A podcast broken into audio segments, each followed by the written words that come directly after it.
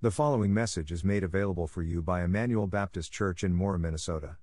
For more information, visit us online at www.emmanuelmora.com. Uh, Mark chapter 9, we're going to be looking at the end of the pa- end of the chapter here, starting in verse 38. This is what uh, the Holy Spirit writes under the pen of Mark. John said to him, Teacher, we saw someone driving out demons in your name.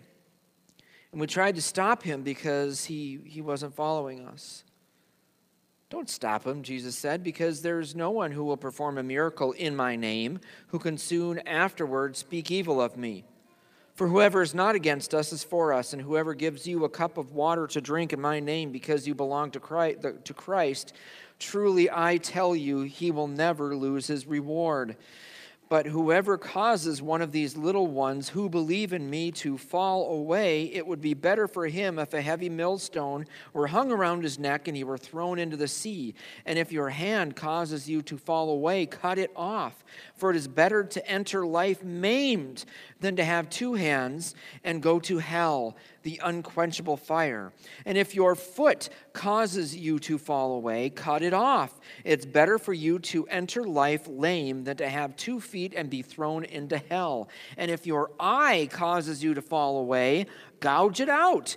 It's better for you to enter the kingdom of God with one eye than to have two eyes and be thrown into hell where their worm does not die and the fire is not quenched, for everyone will be salted with fire. Salt is good, but if salt should lose its flavor, how can you season it? Have salt among yourselves and be at peace with one another. Let's pray.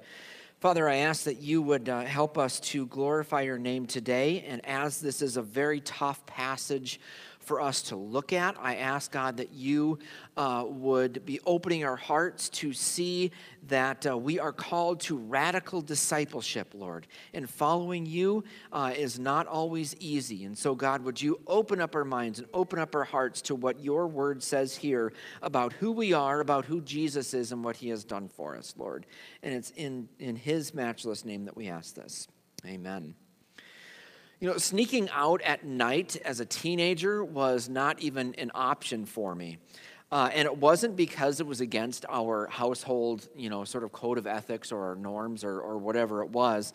Uh, it was because we had an alarm system in the house that would uh, wake up the entire neighborhood if a window had been opened while that thing was armed. And there's really no way around it because if you armed the alarm at night, uh, it would tell you exactly which windows and which doors were open. So you couldn't just leave it open and then, you know, whatever. And even if it wasn't armed, anytime you opened up the front or the back door, it would beep quite loudly three times. And this was all for good reason. The neighborhood that I grew up in increasingly became more uh, and more, uh, well, less and less safe. That's a better way to put it. Uh, we lived on a corner lot, which uh, was also a city bus stop that would go either north to, to Minneapolis or would go south to uh, the Mall of America. And what that meant was that we often had folks on our property who were, who were not the. Um, most noble of characters, uh, you might say. Our neighborhood was host to uh, some chapters of some of the most notorious gangs of the time. We had uh, GDs and Vice Lords and the Bloods and the Crips and the, uh, the Asian Bloods. They were all there. And at least a couple of times, these uh, uh, civic organizations would get into little scuffles in front of our uh, uh, in front of our house. My parents caught some folks looking through our windows from time to time.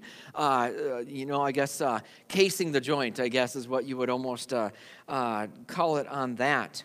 And so, why did we have this alarm system? Because it guarded really important things our family, our home, and our stuff. And our society places, you know, importance on such guardians You know, if you see any uh, celebrities walking around in public, more than likely they will have guards with them uh, 24 uh, 7. Uh, after many credible threats, a really prominent pastor in California, everywhere he goes, he has armed guards with him.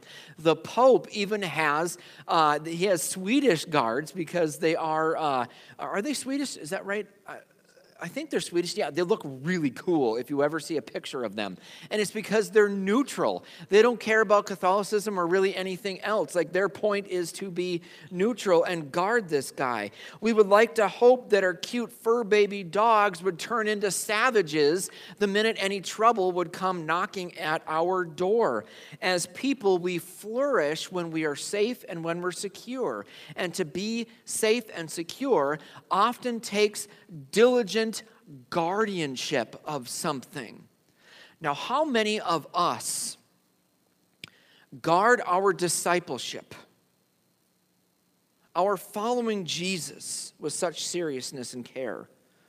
How much thought and how many resources do you give to growing and guarding your faith in Jesus Christ? How much do we as a church put into this? And that's the question that we're looking at in our passage today.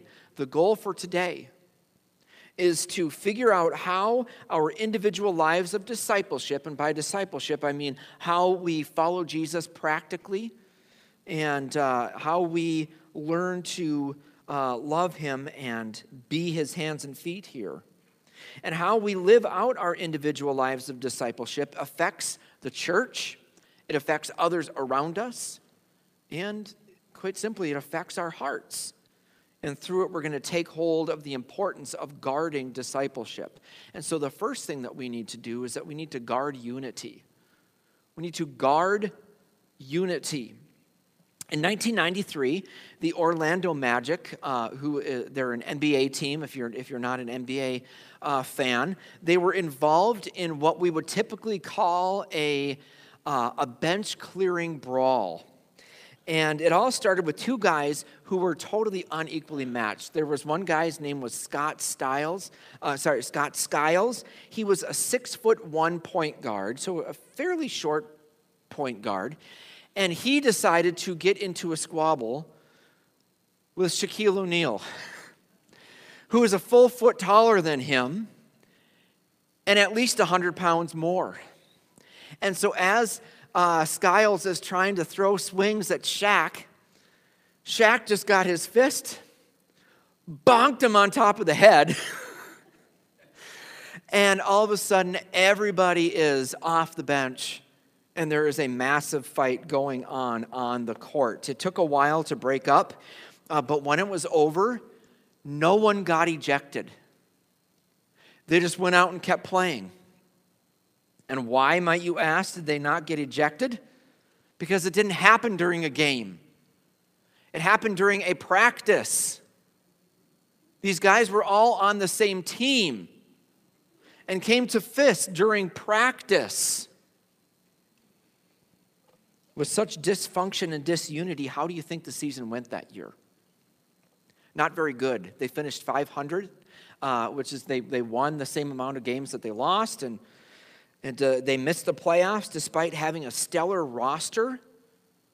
In order for an organization to succeed in its goals, it needs more than talent. It needs unity. It needs uh, people who have a common purpose and a common goal and who are willing to put aside or overlook some of those things in order for the greater good of the organization to succeed. In verse 38 here, the disciples are an awful lot like the 1993 Orlando Magic.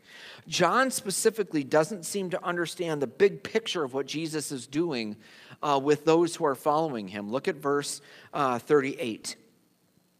John said to him, Teacher, we saw someone driving out demons in your name, and we tried to stop him because he wasn't following us.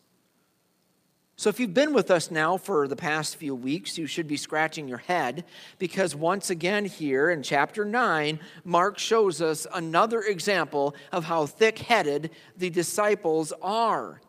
At least one thing that we can say about them is that they're consistent. Uh, it is almost impossible to tell how much time here was between verses 37 and 38, uh, but uh, this time it's John who shows his arrogance and his ignorance on behalf of the team. Apparently, at some point, the disciples had noticed that there was some guy who was uh, exorcising demons, and he was doing it in the power and in the name of, of Jesus, and which is to say that uh, it, he's doing it under the authority of Jesus and he's doing it on behalf of Jesus. And to them, this was totally unacceptable. To them, Jesus' power and authority is only delegated to their inner circle. They could not see or imagine that Jesus would give power and authority to anyone else. Even though this guy is exorcising demons, the very thing that they could not do here just a few verses ago. Unless we make the error of sitting in judgment of Jesus' disciples, we need to find our place in this story. By God's grace, He shows us that we're really not that much different than John and the other disciples here. We value unity, we recognize its importance, but in so many ways we fail to attain what Paul tells us in Ephesians chapter 4 verse 3 in which he says that we are to make every effort to keep the unity of the Spirit through the bond of peace. Notice he doesn't say create the unity in the Spirit, he says to keep it. It's already ours, but it's our job to maintain it, it's our job to keep it and cultivate it. And one way we do this is on a macro level. We fail to keep the unity of the Holy Spirit when we hold our denominational flavor as paramount. We are a Baptist church. We are a Baptist church because we have been led in that way uh, by how we see Scripture laid out, uh, by our convictions in that. So we hold to Baptist distinctives, and we're proud of our Baptist identity. We're not going to be giving that up, and we're certainly not going to hide it or shy away from it. But that doesn't mean that we necessarily look to every other denomination as if everything that they teach is heretical. We might not agree with the Presbyterians on baptism. We might not agree with the Lutherans on the Lord's Supper. But those are second tier, non salvific issues. Do they hold to the Bible as the Word of God, as inerrant and inspired Word of God? Do they hold to the Holy Trinity as God the Father, God the Son, and God the Holy Spirit, uh, existing as one entity simultaneously? Do they hold to the virgin birth, virgin birth of Jesus? Do they believe that he was sinless in his thoughts, in his words, and in his actions? Do they believe that he suffered under Pontius Pilate in order to atone for the sins of those who would trust in him? If so, hey, we're in good company. We can have fellowship with one another. John, who's the antagonist here, who says, hey, these guys, they're not with us. Uh, what are you going to do about this? Would later go on to write in 1 John chapter 1 What we have seen and heard, we also declare to you, so that you may also have fellowship with us. And indeed, our fellowship is with the Father and with his Son, Jesus Christ. So, in other words, John is saying here, yeah, we walked the streets with Jesus. We, we touched him with our hands. We could smell him. We, we, we saw him with our eyes. And even though you didn't do that, if you're trusting in what we're saying as his apostles, then we can be brothers and sisters. We have fellowship together. And that's what it's about a bond of the gospel. And Jesus responds to John now in verse 39 by saying, don't stop him, said Jesus, because there's no one who will perform a miracle in my name who can soon afterward speak evil of me. For whoever is not against us is for us, and whoever gives you a cup of water to drink in my name because you belong to Christ, truly I tell you, he will never lose his reward. So just because they aren't in the exclusive club, that doesn't mean that they are not doing Jesus' work on his behalf. When Jesus cast out the legion of demons that were in the possessed man at the lake of Gennesaret, uh, if you remember that story, the man was so grateful for what Jesus did for him that he wanted to go with Jesus and let me be one of your disciples. And what does Jesus say? He says, No, no, no, no, no. You need to go into your town. You need to go to your people and tell about me. He's not one of the apostles, one of the disciples, but he's doing Jesus' work. When the woman at the well came to the understanding of who Jesus was, notice Jesus didn't say, Hey, why don't you come along with me and these guys and a couple of the women, and we're going to travel through here and you're going to learn from me. But what does he what does he do? Sends her back into Samaria so that she can go and do Jesus' work on his behalf there. And so here, uh, we love our church, but we praise God for Trio. We love our church.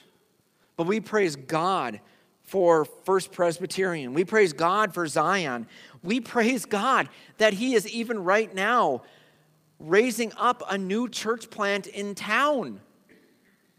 This is not a competition, folks. This is the kingdom of God, and its mission is that the gospel would go out into the uttermost parts of Kanabec County, Minnesota, the country, and throughout the world. That's one reason why I absolutely love this curriculum that we're doing for 12 months for truth. Uh, some of these guys on these videos are Baptists, some of them are Presbyterian. I think one of them is even an Anglican. Uh, there's, there's E free guys it's refreshing to see all of these people from various backgrounds that are bonded together in the truth of the gospel, that are in love with Jesus and want the world to know who he is. So if we find ourselves like the disciples here and minimizing or ignoring unity because of our commitment to a certain uh, flavor of Christianity, we need to repent of that. We need to guard unity. And second, we should guard others. We should guard others. There's this relatively new show on Fox uh, that was modeled after the show called Lego Masters. It's called uh, Domino Masters. And on every episode, there is a theme, and it features uh, a few teams that are obsessed with dominoes. And not the game of dominoes where you're you know, putting it on the table and you're matching things up. I think that's how dom- does anybody play dominoes anymore? Okay, Amber. Okay, a few of you do. Okay. But this is where you are stacking dominoes, and then it has sort of that domino effect where it knocks them over. And so there's there is the competition in each episode where they're given a theme. It could be sports, it could be you know recreation, whatever it is, and they are to make these huge domino things based on that theme. And it is amazing that just with with uh, uh, one little push, it can just be so satisfying to watch all these dominoes falling and going into this pattern.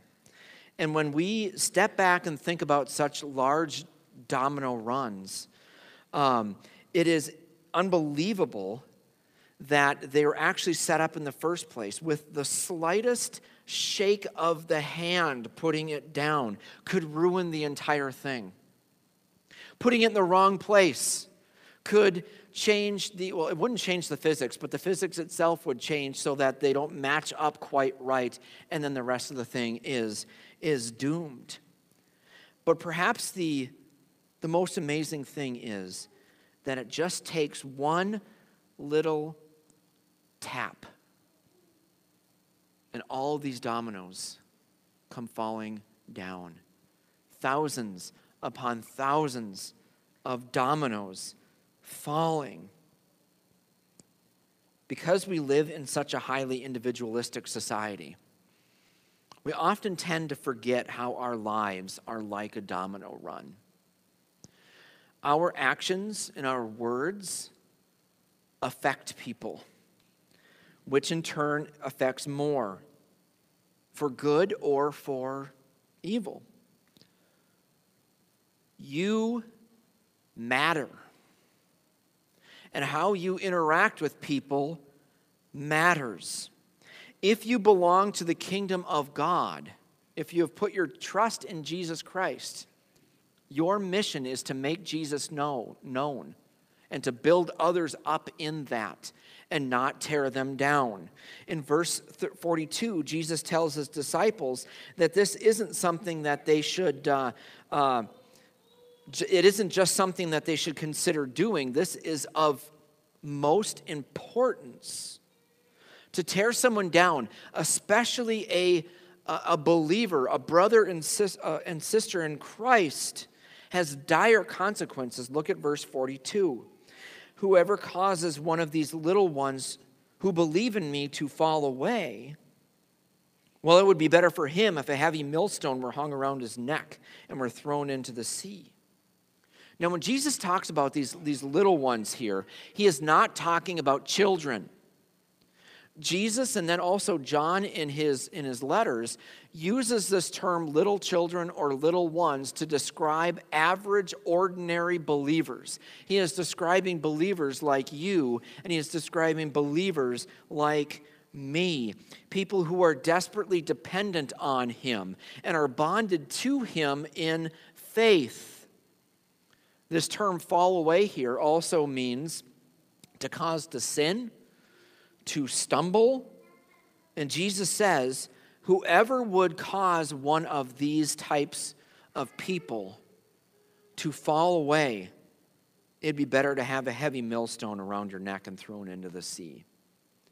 Now, ancient Israel was an agrarian society, and grains were a really important crop. Uh, and in order to grind the grain, they had this really large stone, and I think I have a picture of that up there, that would be rolled on this lower kind of bowl. So the grains would be put in the base, and then this, this round thing would be going around and around.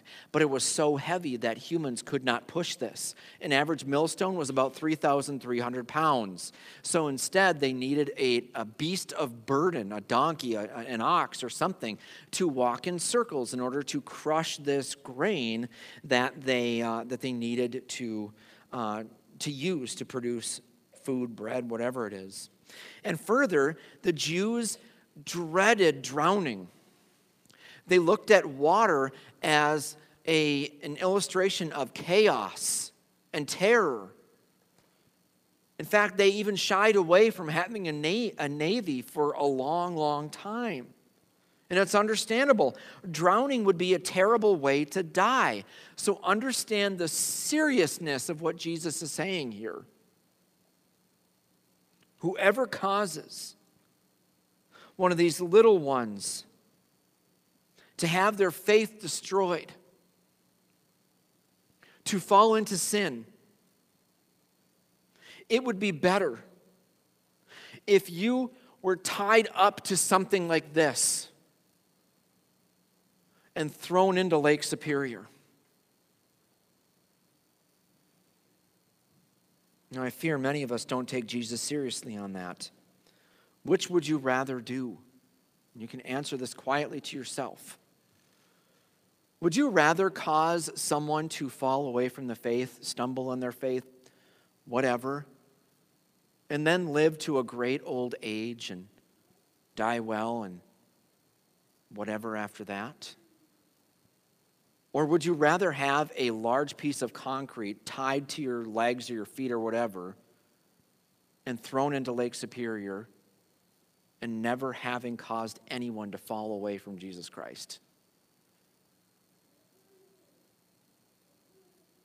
Jesus says the answer is simple. It's better to die with a clean conscience than to die at an old age defiled and going to hell. The decision, the question is do you believe this?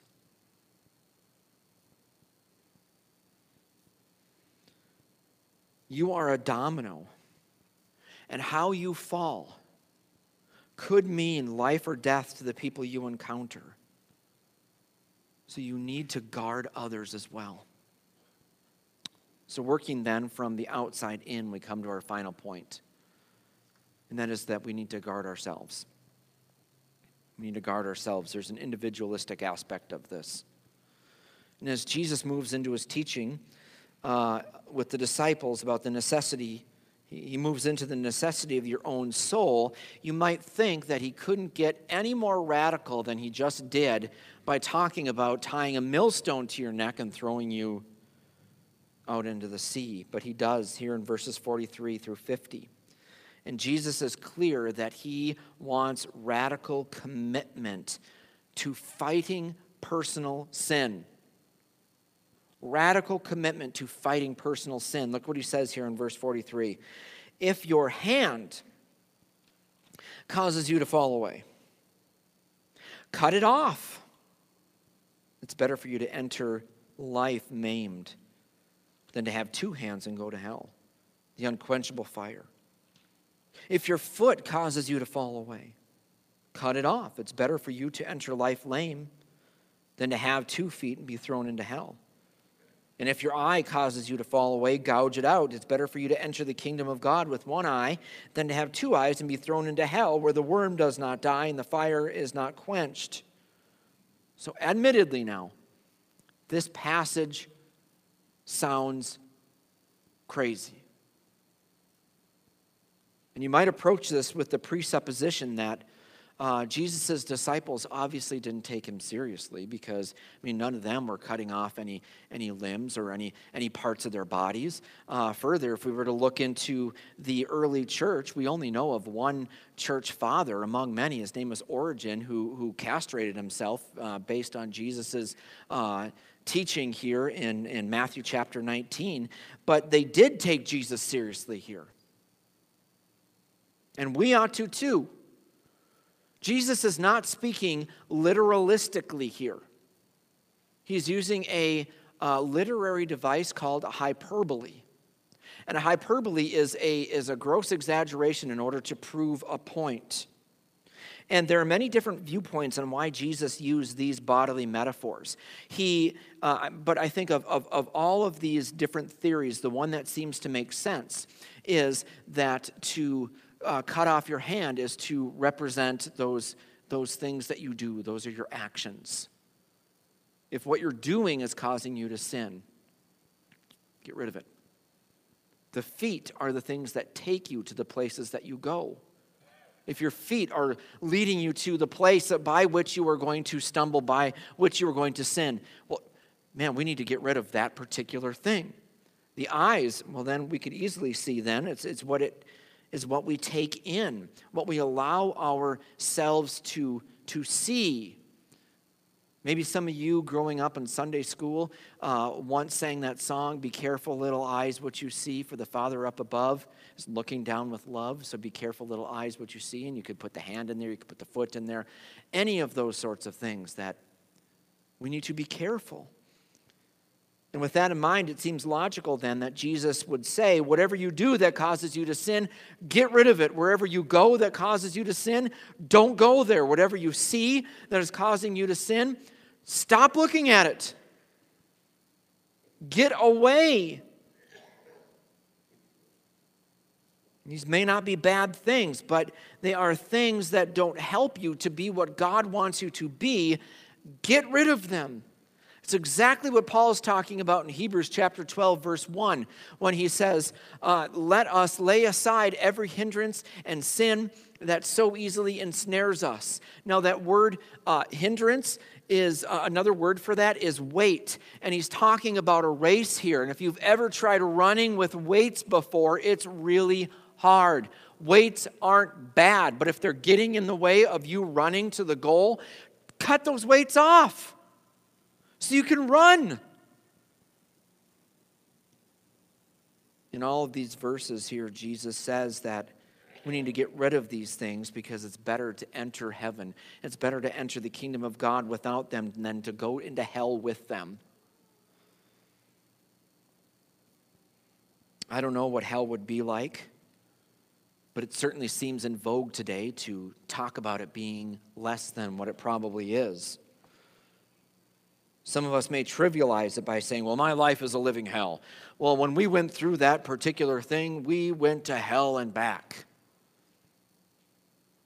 Now, I don't know what hell is like, but what Jesus says here, it's doubtful that any of us have even gone through a sliver of what hell would be like. If we truly knew what hell was like, none of us would ever tell anyone we don't like to go there. The word hell comes from the Greek word Gehenna, which is, uh, comes from the Hebrew word Hinnom. And Hinnom was this deep ravine that was located in the southwest part of Jerusalem uh, during the reigns of King Ahaz and Manasseh. That's where people would go down to worship the pagan god Molech. And it was the chief place where children were sacrificed in order to appease this god Molech.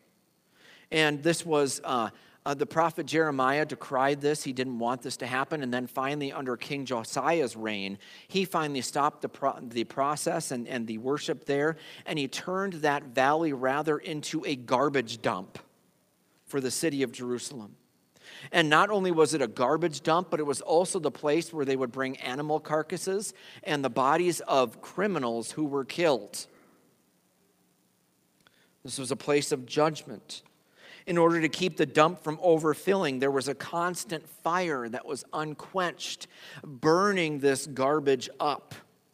And you can imagine that if there were rotting bodies of animals and human criminals, that the worms that were there would, would be pretty busy as well.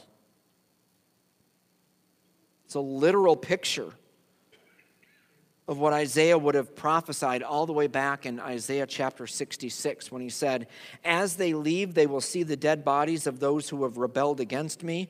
This is God speaking through Isaiah. For their worm will never die, their fire will never go out. They will be a horror to all humanity. Now, I've been to the dump here in Mora a time or two. Uh, I've been all over the property of Mount Mora, whether it be uh, uh, putting some uh, yard waste somewhere or going all the way to the back with some, with some demo stuff. It's not a place that I would want to set up a lawn chair and bring some lemonade. It smells, it's dirty. There are a lot of flies. So thankfully, I can just leave my stuff there and I can get out. Gehenna would have been 10,000 times worse than that. So you have constant burning of garbage, dead bodies rotting around you. And that's just a metaphor. And typically, metaphors are watered down versions of what reality would actually be. And Jesus is saying that it would be better for you and me to be done with these things, to get rid of them, then go there. And Paul puts it this way in Colossians 3. He says, Therefore, put to death what is in your earthly nature. He's not saying just simply get rid of it, he's saying kill it. Get rid of it.